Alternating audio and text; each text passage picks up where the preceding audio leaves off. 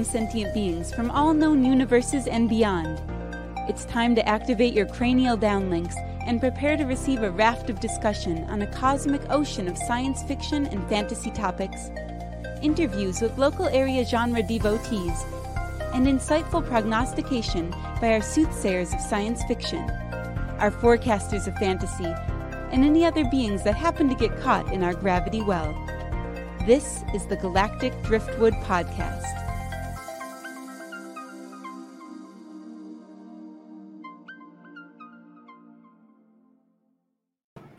Hello, and welcome to this episode of the Galactic Driftwood Podcast. You're probably wondering why I'm laughing, and so am I. But anyway, uh, here we are, and I'm Bill. I'm Linda. I'm Seth. I'm Jenna. I'm Chris. Am I the only one who knows why we're doesn't know why we're laughing? Nobody. I have no, no I, I idea. no idea. I just assume it's Oh, Bill no. doing something horrible in the background. It's fine. I thought it was. I thought it's just because he was ma- watching us dance to the opening. Yeah. Oh yeah. No, actually, I was uh, frantically trying to reposition some dogs here while the while the intro ran. Oh made, come on, we want to. We want to see your dogs. made it just in time. You guys are going to see my cat before the end of this episode. No, Well, I'm sure they'll I'm sure they'll pop up at some point. Yes. I do my best to protect butthole. you from the butthole. oh, thank you. I do my best. So anyway, I'm Bill. We already went through that. We did. Yeah, we did Bill? that. We did. Where was I? You said you were, you said you were Bill. You, we, we went through the whole. Uh, uh, I'm Bill. I'm Linda. I'm Seth. We did that. It- everyone right. knows who we are. Move on. Okay. All right. Well, uh, in that case, I'm Bill. Bill's not here, guys. Wow, Bill might be on something. Hey, hey, Bill. Do you smell toast right now? I, I feel toasted. I don't know. Maybe that's is that the same? Anyway, uh, welcome to the show, folks. Uh, today we're going to be talking about uh, Vox uh, Vox legend of- Oh my Mackinac, God. Mackinac. Vox Legend Machina. Vox Machina. Oh yeah, and um, and the Machina. Last of Us. So let's let's start with Vox Machina. Vox Machina. Vox Machina. Machina. Machina. I'm trying to tell if Scanlan is biting something or violently vomiting. He is biting something. It is Yes. biting something. Okay. We'll, we'll talk about vomiting soon. There, there, there, there have been some moments in this season, and oh, Chris, you haven't reached the one of the best ones yet. I'm And- sure I haven't. So we we talked about this a little bit before, right? And Mhm. we only talked what about the first two or three episodes. Yep. Uh, Chroma Conclave kind of became a thing, and, Right. and now they're off to find these uh, vestiges, right? Yeah. Yep. So, So- they go ahead. Uh, well, I mean, I, I was just gonna go into a bit of a recap, but uh, whatever yeah, you no, were go for it. Uh, yeah. So uh, when we f- were first talking about it, we were a couple, only a couple episodes in. Dragons had come to uh, to the home kingdom of Vox Machina and pretty much wiped uh, most of it off the face of the earth, uh, calling themselves the Chroma Conclave for extremely powerful chromatic dragons. Uh, we got so, there was a lot of real gnarly violence in that. Uh, So much So- collateral damage. Yes, lots of death. yeah, Vox Machina uh, returned to Whitestone, uh, Percy's hometown, uh, to kind of regroup and also to get some survivors out. And they uh, were directed to another city on the other side, of, basically on the other side of the world, where they might uh, hopefully find the support they're looking for. Uh, they did not. They No, got they did not. away because the city was like, I don't know, I don't want to deal with this. And then they got sent, or they were sent after a vestige by a sphinx that they met in the city.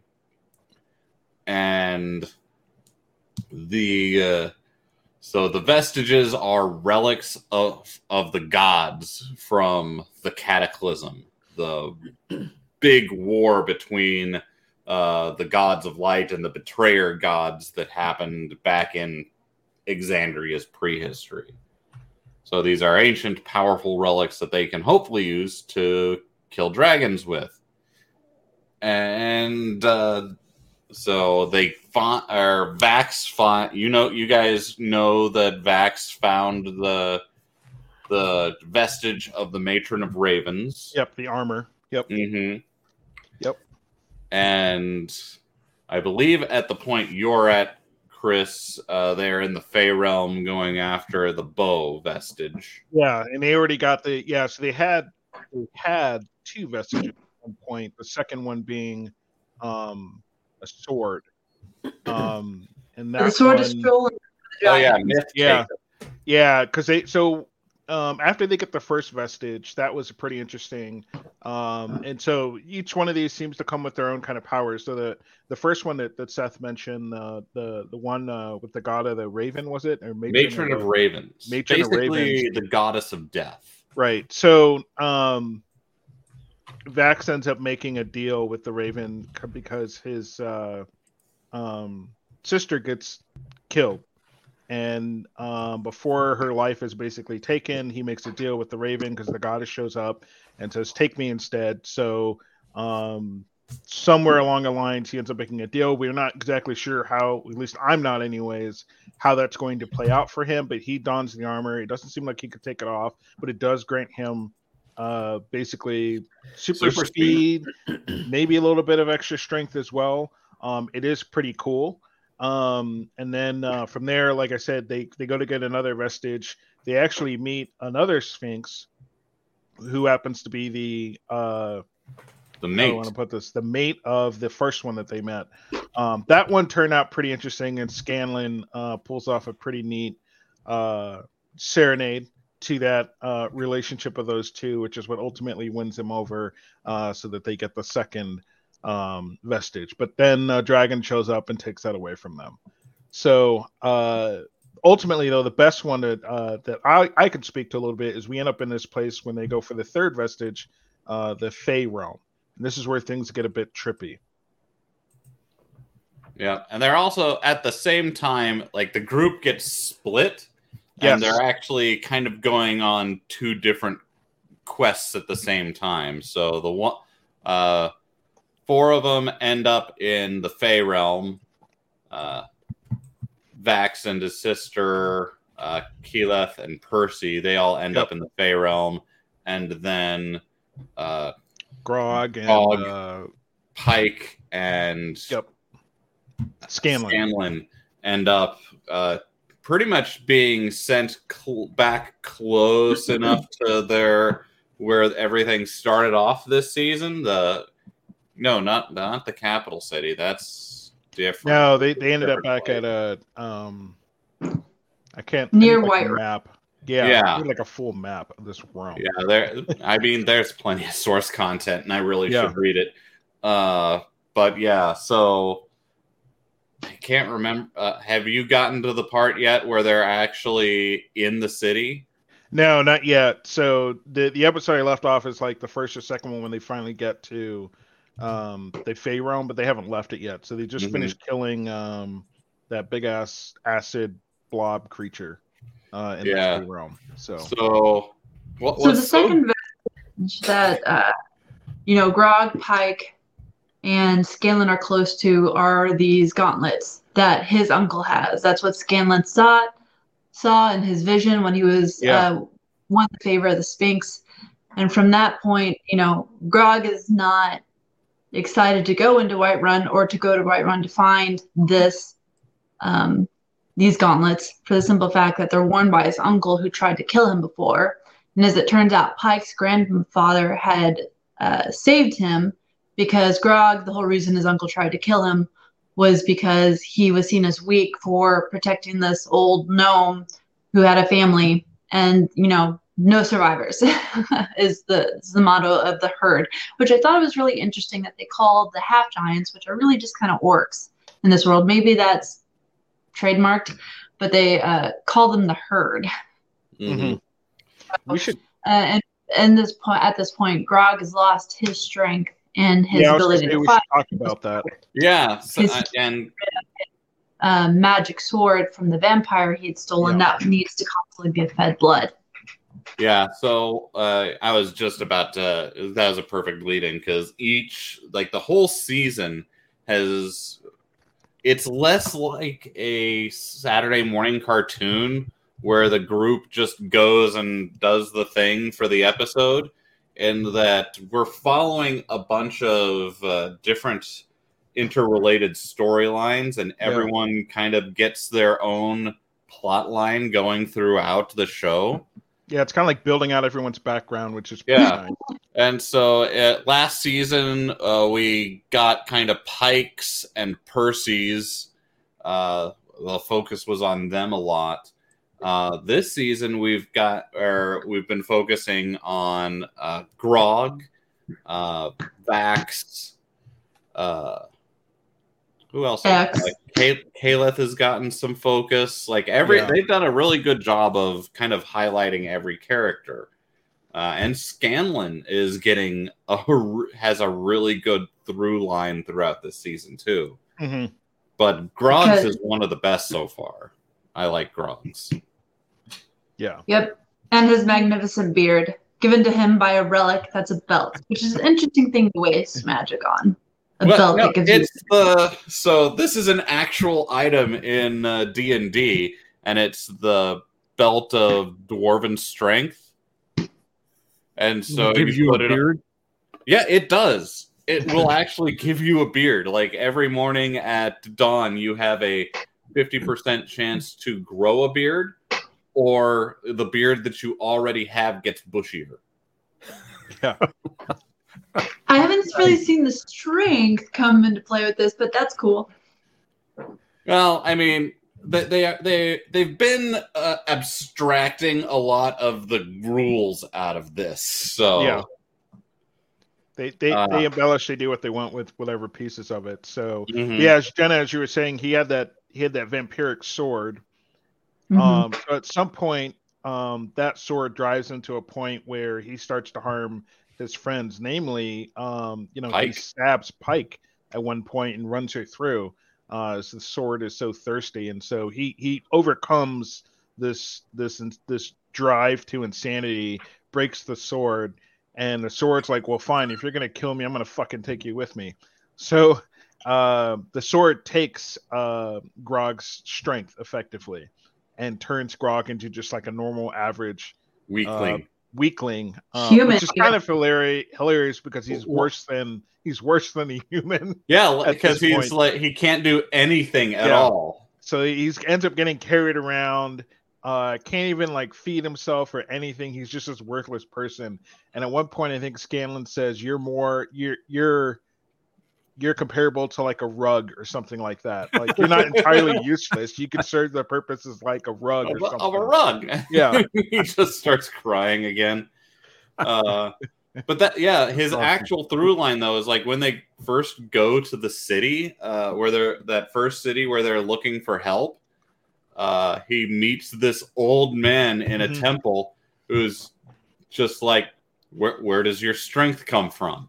Yeah. And Grog's just like, my muscles, I'm strong and I got muscles, and then he gets the absolute shit beat out of him. Yeah, and it comes up again when um uh they do the one on one with the Sphinx with the Sphinx, and the Sphinx says, "And you don't even know where your strength comes from," and flicks him off the platform like a pea. You know? Yeah. Uh, but Does he ever find out where his strength comes from? he He does, and it's awesome. He does. Oh, that's gonna be awesome. Then when I get to it, Yeah, that's. And I don't mind the spoilers either. I know that's eventually gonna come, but I've been waiting for that epic moment. Mm-hmm. Yeah, I, I he- don't know. Do you do you care? Like, uh, No, do we want to do full spoilers, or do we like leave the end of the season for you guys? Save that one for me. Okay, Save that one for me. Because I I, I know what's gonna happen, but I want to be surprised. there are several epic fights coming your way, and Jenna, how much have you seen? I've finished it. Then And- you know that there is one moment that will have Chris rolling in laughter, with laughter. It's true. Rolling so hard.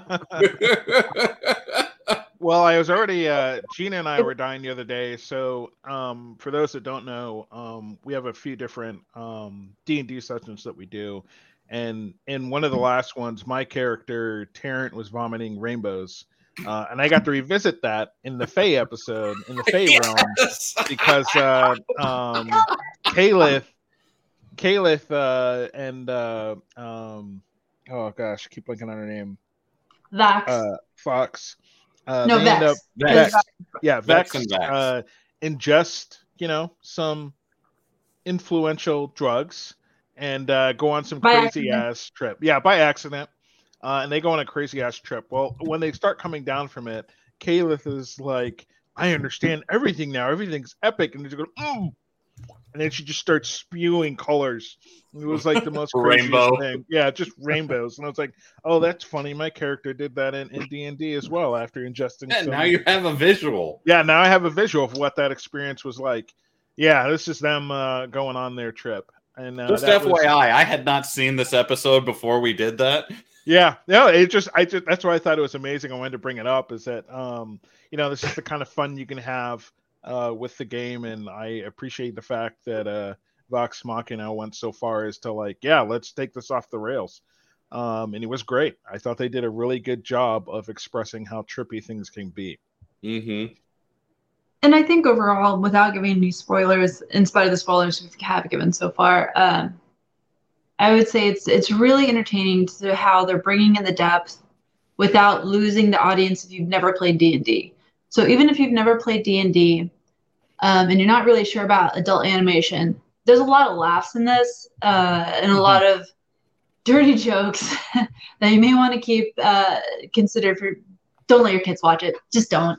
Enjoy it for yourselves, an adult at the end of a long Yeah, it's day. not, it's not for kids. Uh, on the jokes part, they're not just dirty jokes to be dirty jokes. They are very ca- cleverly written. It is very well written, um, Yeah. for the most part.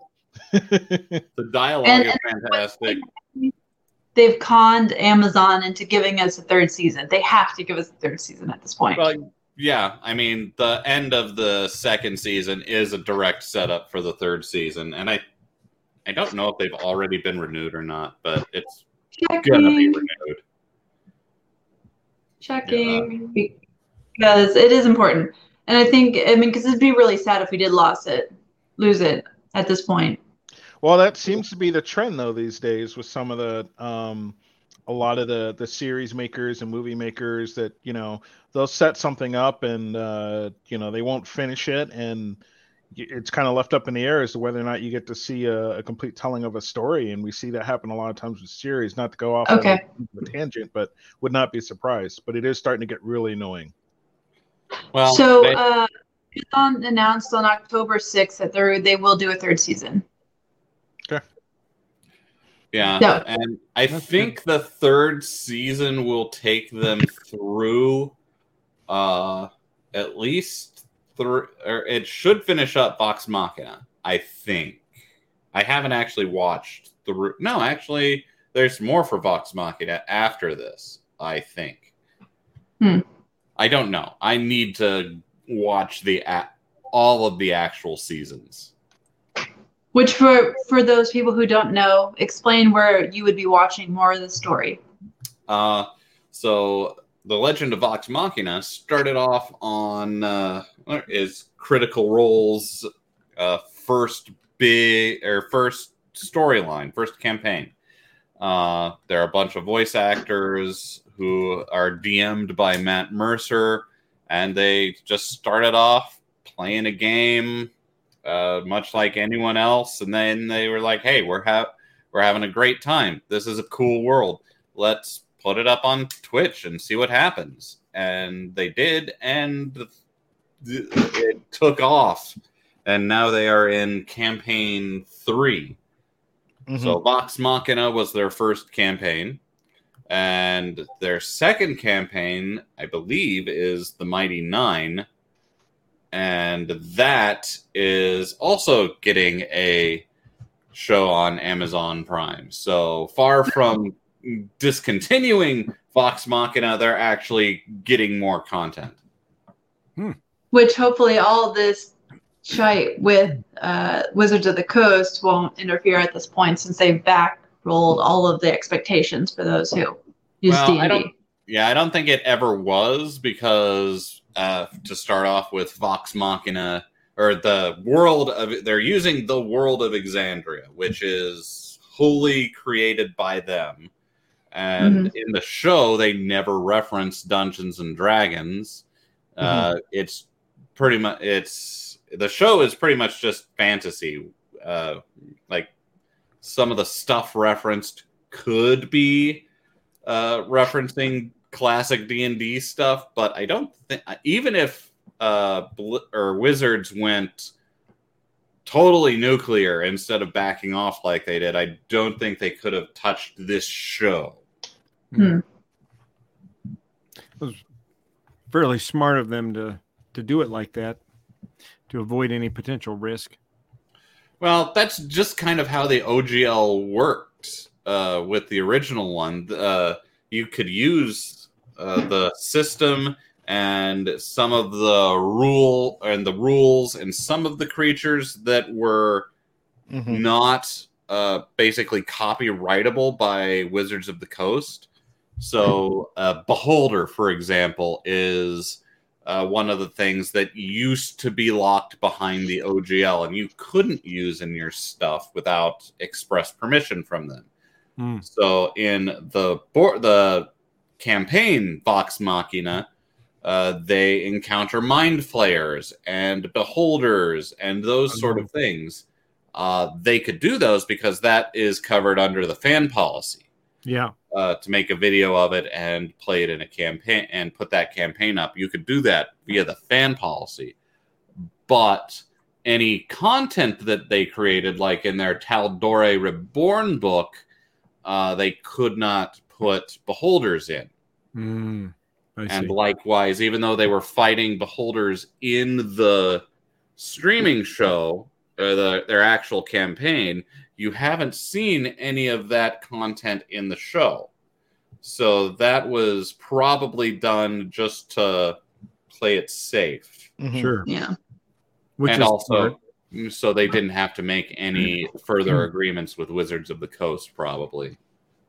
All right. Because if you want to use a beholder, they're going to make you, you uh, pay them for that beholder. They're going to get their beholder money. Come on. they'll be beholden to Wizards of the Coast for the beholders. Absolutely. All right. yeah. Uh, anything else we want to sum up before we jump into The Last of Us? Uh, Now, as I think as Jenna Oh. said earlier, definitely check it out. It is it's a fun, fun series to watch. so, really quick, one of the fun things I like doing with every episode or in every episode is whenever a new uh, side character is introduced, hit pause and check X Ray because they got a lot of cool talent, voice acting talent for this show. Oh, all right. uh the the uh there was the character in the Fey realm or if you remember him the kind of puckish guy that was uh Billy Boyd from Oh, uh, no. Huh. Lord yeah Lord of the Rings Wow. Cool. Very It's cool. All like right. every voice you hear you're going to be like I know who that is I've heard that voice I've got to see who they got Yeah, even the the the dragon, uh, the head of the uh, Chroma Con- Conclave is like Lance Redrick or, or whatever. Mhm. Um, you'll know the voice. Yeah, I knew I recognized the voice. I wasn't sure who it was. Yeah. yeah Michael Dorn was the dragon in season 1 Oh, really? Oh. Uh, That's cool. yeah, Lance Reddick. I keep thinking Redrick, but it's Lance Reddick. Okay. If you've seen Bosch or John Wick or uh, that Uh. Resident Evil series, he was the uh, in the Resident Evil series. He was the uh, the dad. Which is something we have to talk about at some point. This is the Resident Evil series. I'm Even though pissed- there is no season two, I yeah, I'm it. pissed about no season two. So yeah, we, we'll have to do an episode on that, Jenna, for sure. Absolutely. But yeah, All right. that's all. That was the last I had. Is Yeah. just it's got such a cool voice cast, and the the main characters are so good. All right. Cool. Well, let's jump into The Last of Us then. So, uh, eh, who, uh, Seth? I don't think you're caught up on it, right? You're only like one episode in. I'm only one episode in. I was not in a good place to be watching something like The Last of Us this week. okay, and Jenna and Chris, you're all caught up, right? Yep. Yeah. Linda and I are about uh, 18 minutes away from the end of the the uh, last episode, episode five, I think it is. That was So- And you're probably only five minutes away because the whole episode counts includes the inside the episode. Oh God. Okay. All right. Yeah. So, uh, what are you guys thinking so far, Jenna? How are you liking it? Well, to, to summarize for anyone who's got doubts because I can't do another zombie uh, series, I think, yes, it's another quote unquote zombie, even though it involves uh, mushrooms or fungus as the instigator that sets us off. Um, The, they there's show- definitely, the game creator would yell at you. They're not zombies. It was just in the news this week. but they act like zombies. yeah, they're, they're zombies. They- Right. We know. and the show creator, game creator can, can yell at me all they want, but I mean, to, I think to most mainstream people who don't care about nuance, who enjoy the genre, that's what they're going to Yeah, call it. yeah. I agree. And in- now, I mean, go ahead, Linda. And in case uh, these two look familiar, they were also together on Game of Thrones. I forgot great. about that on Game of Thrones. It's the girl on the Right. right. I knew the one on the left, but holy Yep, cow. They were both on Game of Thrones together. Well, they weren't Yeah. together because they were two different Yeah. characters, but Mhm. in case they Yeah. look familiar, Right.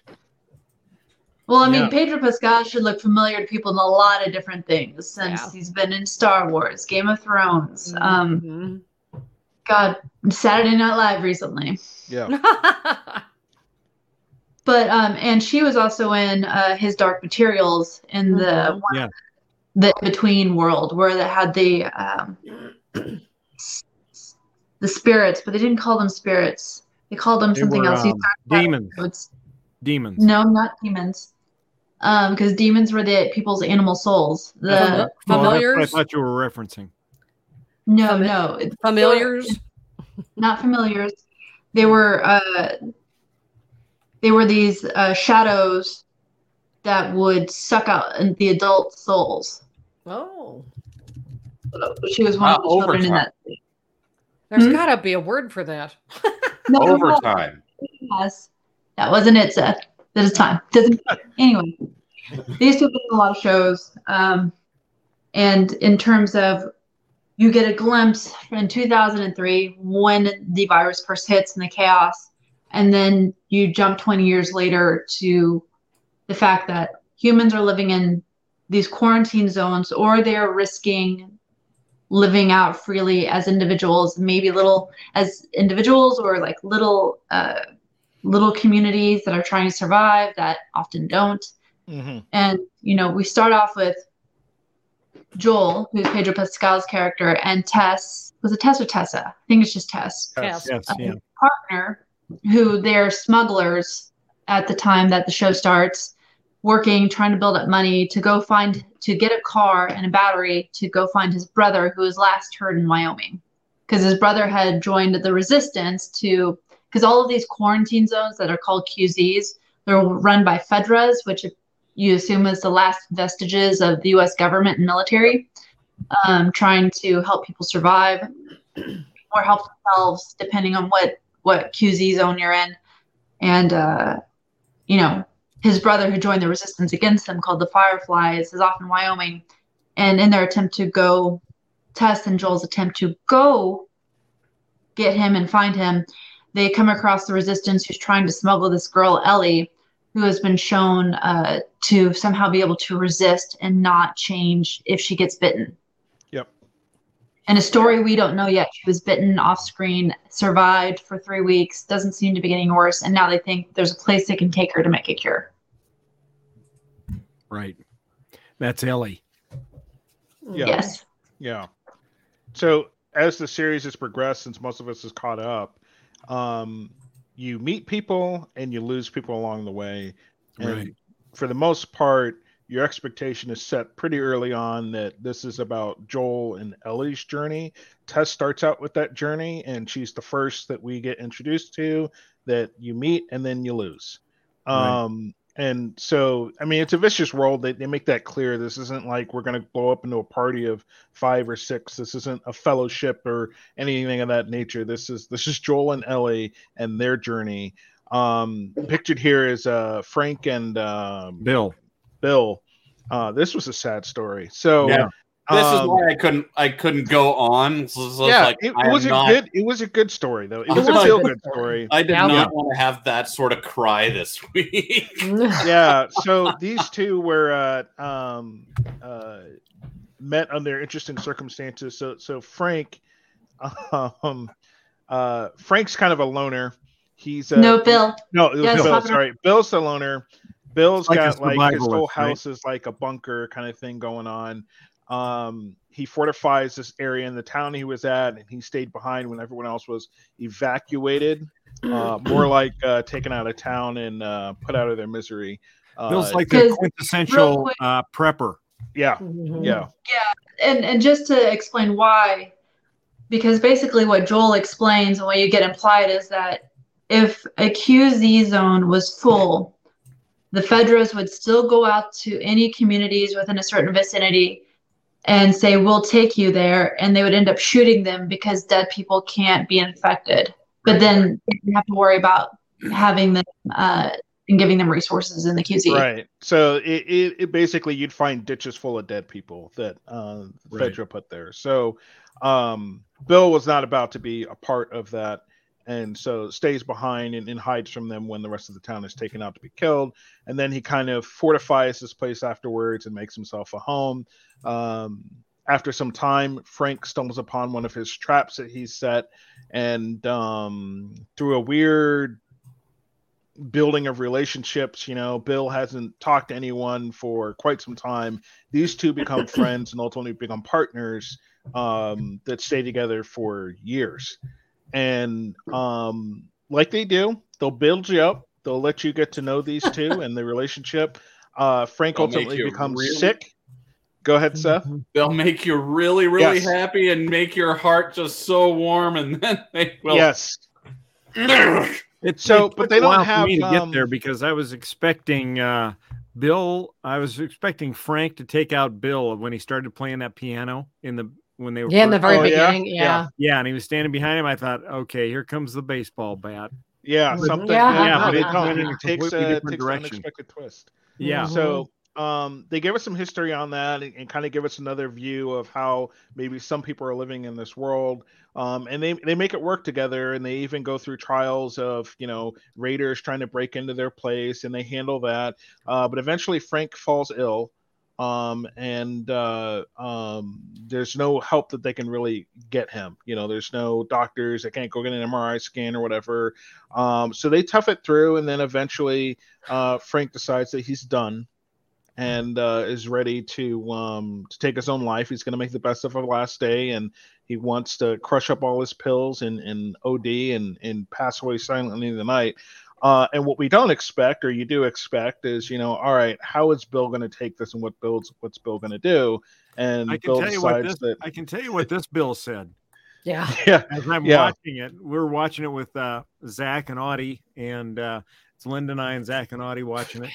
and um, We're all like, oh. when he said when he said yeah i want you to crush up put in a glass of wine and all this stuff and i you know because i'm just done and Yep. and i said yep i'd be making two glasses linda Yep. and uh, he didn't just make two glasses; he did the whole bottle, I guess. So yeah Uh, he decides, you know what? I've had a good life with you, uh, or Bill, that is, and uh, decides to end his life as well with um, um, uh, Frank. So, but but they gave us a story because um, you know we understand that that Bill's a prepper. Well, Joel actually meets them along uh, his journey and his uprising in in, in uh, the rebellion. So Joel is actually taking Ellie here, and they come and they find their their deceased friend. So uh, but uh, Bill leaves uh, Joel a note, says, Take whatever you need. Uh, it's probably Joel that's going to find my dead body. I left the window open so I don't smell, you know, but, uh, you know, take all my supplies. I have a truck and, you know, get where you need to go. And so then they continue their journey, um, uh, journey on. And then we get introduced to the next pair of people that are not going to make it. Oh, right see, can't do that show this this week. Maybe not. I don't know when I'm going to be able to do this show, but i will say that episode five um, where we're at now with kathleen that was a satisfying ending well, it's not over, but yes, that was satisfying. So the person Bill's talking about, Kathleen, is obsessed with finding this individual, Henry, uh, because Henry, uh, in this world, uh, people were turning each other in, maybe for information or whatever, to get medicine or food or what have you. Uh, Henry turned in Kathleen's brother uh, to Fedra, I believe it was, and uh, they took her. They took her brother. Um, executed him, I, I presume, uh, if I recall correctly. So Yeah. that's Kathleen. Um, and uh, she's leading the resistance here. How she rose to power, I'm not exactly entirely sure, and maybe So it that's not sounded also like her. It sounded like her brother was the leader of the resistance, right? Yeah. But he was a very nice guy, bend over backwards for e- for Mhm. anybody, you know. And um, so uh, Henry uh, has a son named Sam. Yep. No brother. No, brother, it's his little. He says it's oh, it's little, little brother. brother. Yeah. Sorry. Yeah, you assume it's a father and son, but it ends up being his brother. His brother. Okay. And so uh, Sam's like, like what? Seven, Seven or Eight. eight. Yeah. And um, so he, he finds out uh, that Sam uh, comes down with leukemia. Yep. And, excuse me, and uh, uh, Fedra, uh, which is the uh, Federal Disaster Response Agency, right? It's kind of like It's the new government. this world's version of FEMA, militarized. And um, so um, uh, Henry knows that Fedra wants um, this brother, uh, this guy that's li- the leader of the resistance, Kathleen's brother. And so, in exchange for getting this medicine that he needs, uh, this leukemia medicine for his brother Sam, uh, he uh, turns in uh, Kathleen's brother, and so they take him and they end up uh, tr- putting him on trial and and uh, hanging him, I guess. And so Kathleen has this vendetta out against Henry, and she's going to spare no man material, or expense to uh, track him down and find him, even if it means going through the entire um, downtown of Kansas City. Mhm. And um, Now, to understand with this world, and kind of what we mentioned before, every zone is different. And they make it explicit that, you know, why would you collaborate with Fedra? Well, Fe- um, Fedra as a whole that incites this resistance in this location is raping, savaging, stealing. Like, it's these people are means to end and brutalizing to the point that there is a resistance. And when that resistance develops, they're not happy. We've gotten rid of Fedra. We're forgiving to the people who were informants. No, like, Yeah, they're executing everybody. everybody that had anything to do, anyone that helped the the Fedra or anything like that. Um, Yeah. In a very and in- so in a sense, way. they become like Fedra. in a sense, yeah. In a, in Yeah. a sense, they become almost Mhm. as bad Yeah, they- here. Yeah. But you can't blame them the way because you know when Kathleen, second in command, comes and says, "I know you're going to ask me to forgive, to let it go, but I can't, and I need to know if you're with me." And he says, "Your brother was a great man, but he didn't change anything. You got us here." Right. so there's just this acceptance that this is the way the world is. Right. So, um, so anyway, so we meet uh, Henry and Sam. They meet our our leads, uh, Joel and Ellie. They end up kind of teaming up uh, because um, the four of them need a way to get out of Kansas City, and Kathleen and her army of freedom fighters or whatever pretty much has the city locked down. So they they can't they'd have a tough time getting out on their own. Excuse me, my throat's a little raw. um, and uh, so they so they team up because Henry knows um, of a tunnel system that'll take them far enough out of town that they can get around the the federal folks that are blocking Mhm. the way out. But uh, Henry doesn't have the wherewithal, the the means, and the He's not a the violent knowledge person. To, He's never yeah, fired a gun. He doesn't himself. people. Yeah, Right. He's kind of a He's a hell of a man for never firing a gun. right.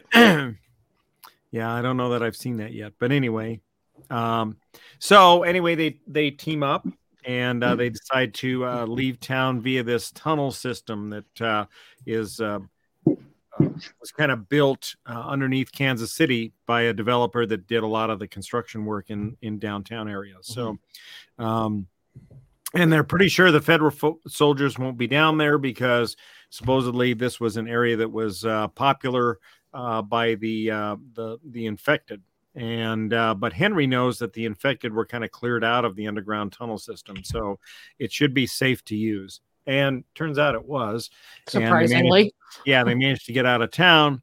Um, uh, to the uh, area where there's this bridge that's going to take them across the river and out of Kansas City, and they'll be good.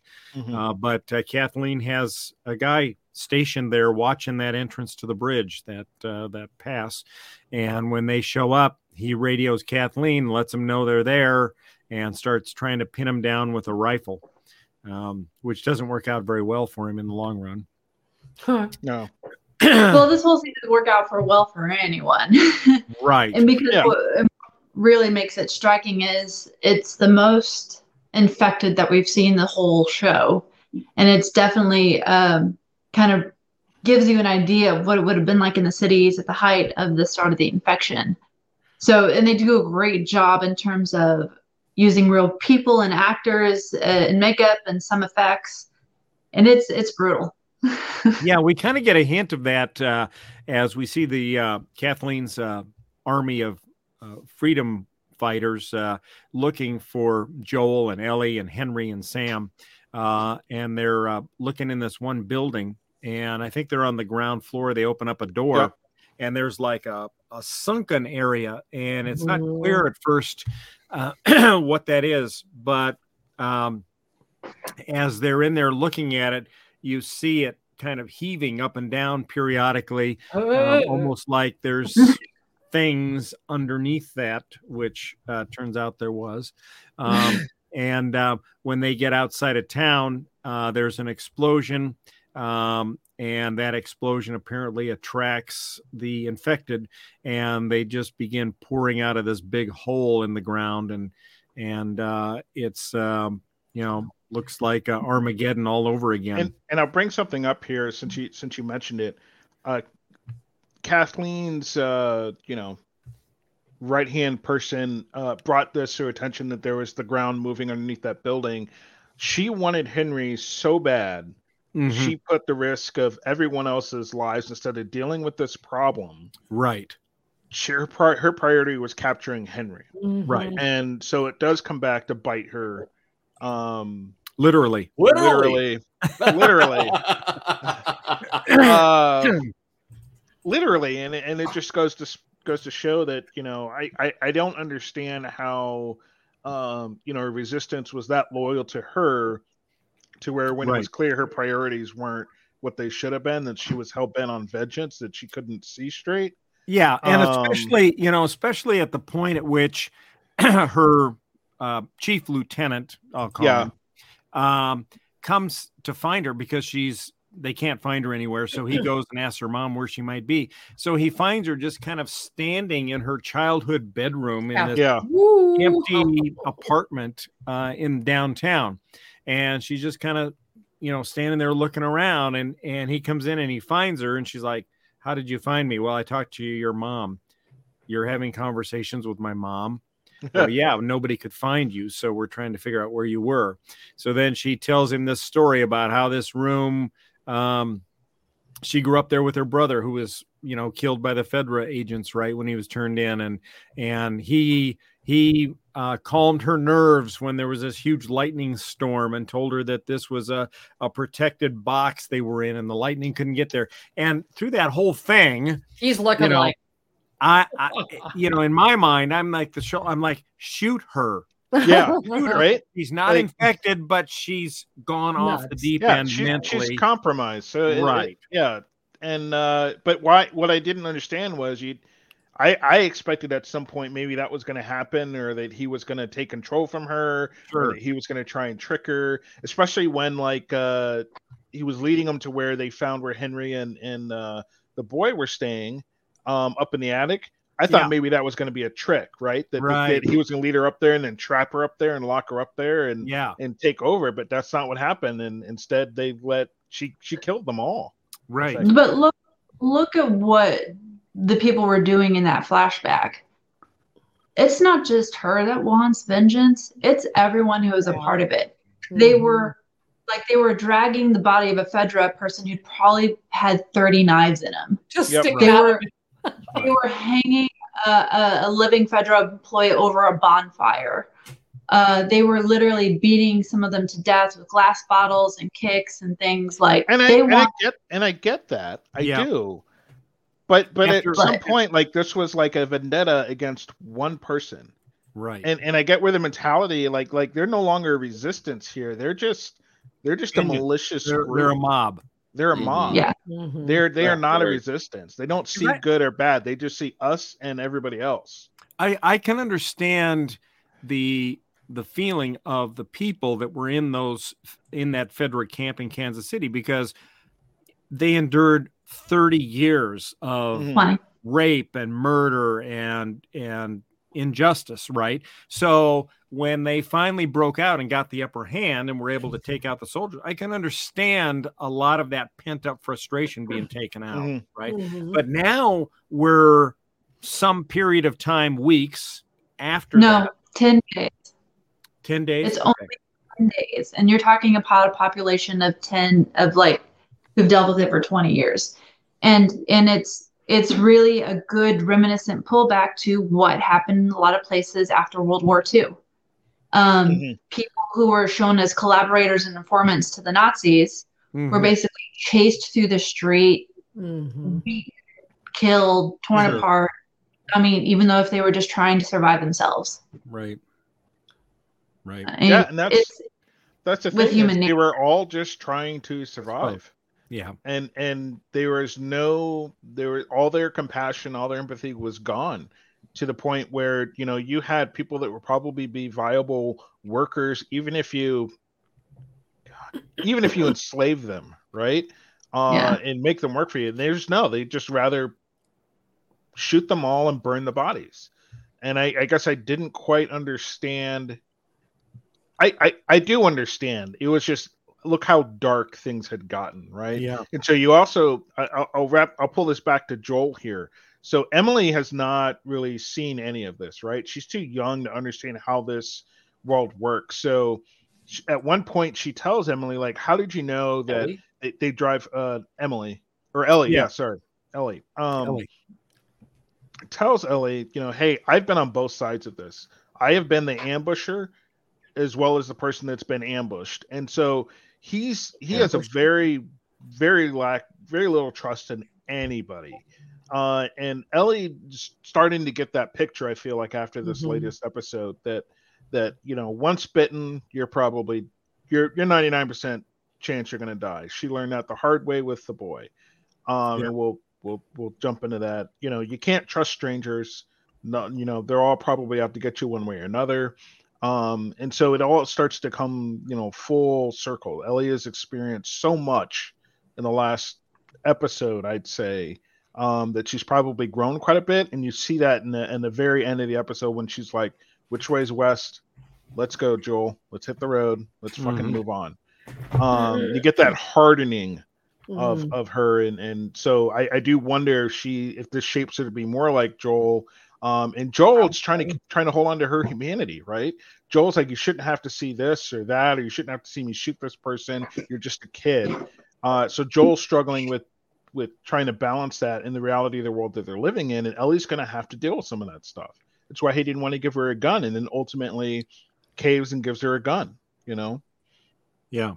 Yeah, my first impression from Ellie from the first episode was like you're describing. Yeah, Joel doesn't want her to see any of this death and pain and awfulness. And in my mind, Ellie's just like, "Nah, let me do it myself."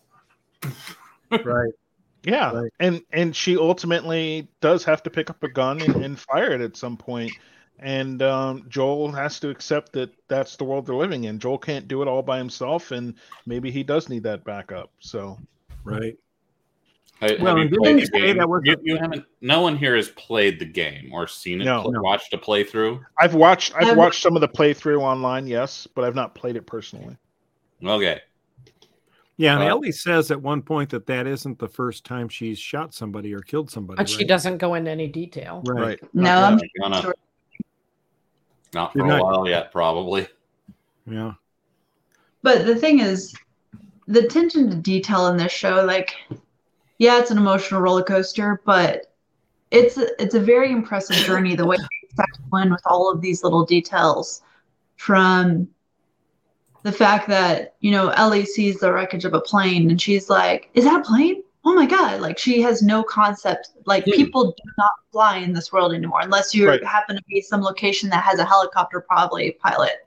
Yep. Um, the the the how they bring up music or you know she's like they get in a car wreck and she's like how am i supposed to read this map it's only my second day in a car Right. yeah. um, really it's really when- well Yeah, even when she walked into Bill and Frank's house for the first time and they had lights and you know, you could tell she was looking around and seeing a house that was in pristine condition like we would see one today that Yeah. she hasn't seen in, you know, her entire lifetime and it was just um, like walking into a living museum I think for her to see lights that worked and you know, TVs that worked and it was just, you know, uh, totally foreign to her, which was very cool. I yeah because you know having grown up in an orphanage she was probably in a dormitory Mhm. Mhm. Mhm. I would watch an entire show of uh, ba- Nick Offerman doing uh, craft stuff during the zombie apocalypse. Just so here's how you you're gonna keep your house looking good while the zombies are beating at your door. right. that should be a Make a really series. nice chair this week. They should do. You know how uh, you know how Star Trek did those uh, Trek shorts. Yeah, They should do like Last of Us shorts with uh, Nick Offerman, survival apocalypse tips. Yeah, Yeah. that would be awesome, actually. date He'd night really during the how to do a date night during the apocalypse. Today I'm gonna show And you it- how to And maybe Make his it own really cooking nice. show. Here's how Right? you cook up a zombie. oh man. So, I mean, so we've got four episodes left, and there's uh, probably a lot that's going to happen in these last four episodes. And I kind of hope uh, HBO keeps doing the two a week release from now to the end because seven days feels too long. I'm such a Yeah. binger, but I couldn't resist starting the series, and yeah, now I'm in this I think they said the next episode comes out Sunday the nineteenth. Yeah. Yeah, Mhm. So we got a little bit of a wait, but so yeah, it's good. So I encourage you to check it out if you're watching it.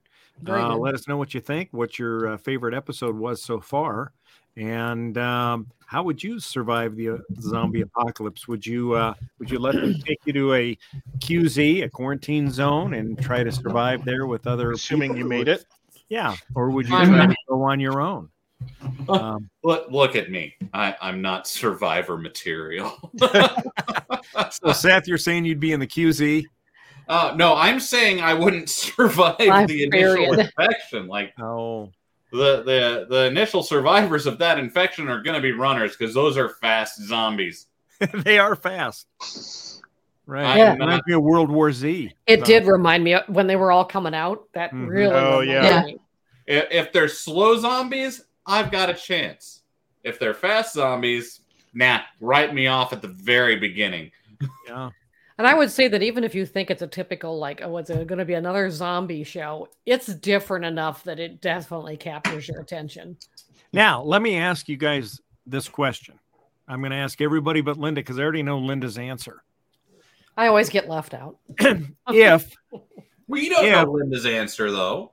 Like this isn't just a for you thing. We're, we've got No, a no, whole no. show Well, here I'll- that I'll- people I'll- watch. Let Let's I'll- get to the Let's get to the question. And we'll, okay, Goodbye. yeah, we'll get to the question. Okay, so let's say you're in the zombie apocalypse, and uh, let's say these uh, these uh, fungus uh, he, fungus infected humans are running at you. They're coming for you, and it's you and your daughter, and you're trying to escape.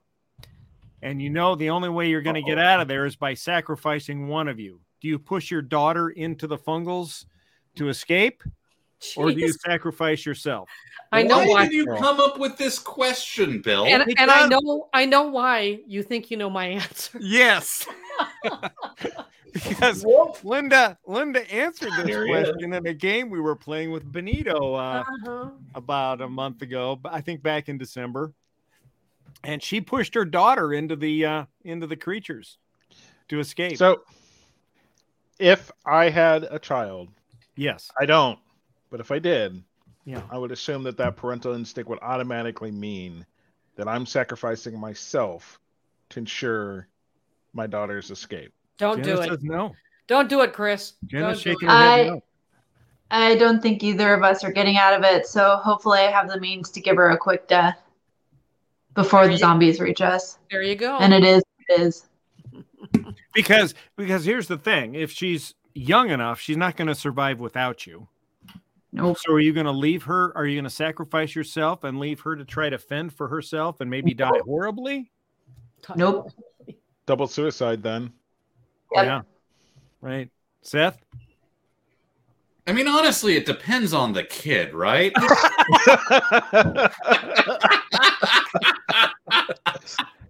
also, two points. I feel like there's some variables in here to answer this question.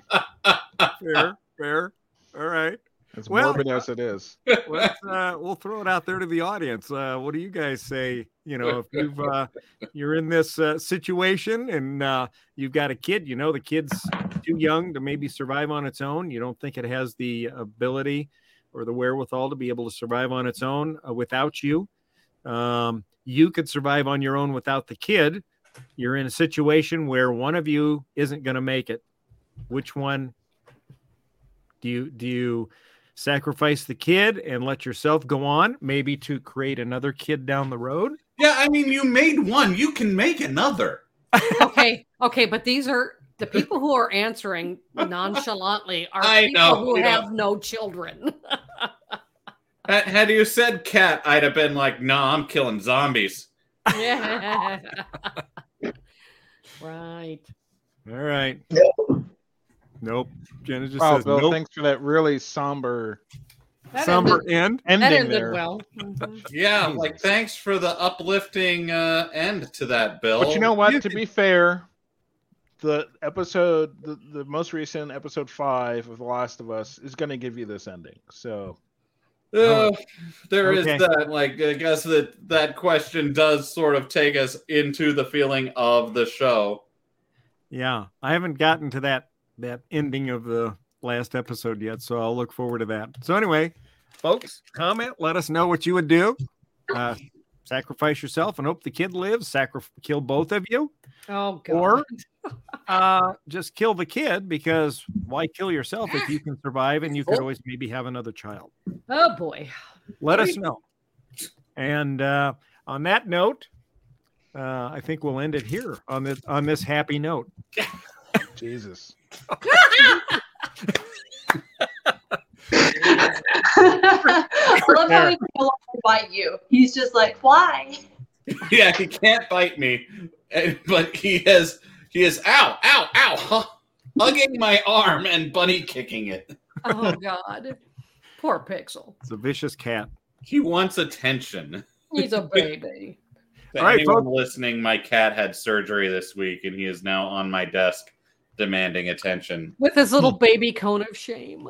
Yeah, he's got the cone of shame on. He is very he is a he is a sad boy, but he's actually doing very well right now. Yay, good kitty. All right.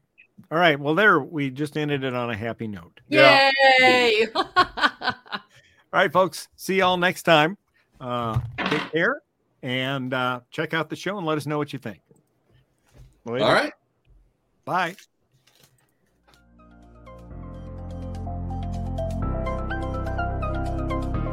Thanks for listening to this episode of the Galactic Driftwood Podcast.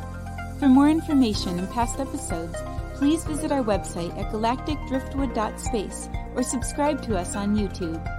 And now, please deactivate your cranial downlinks, collect your towels, and be sure to watch your step as you exit our gravity well.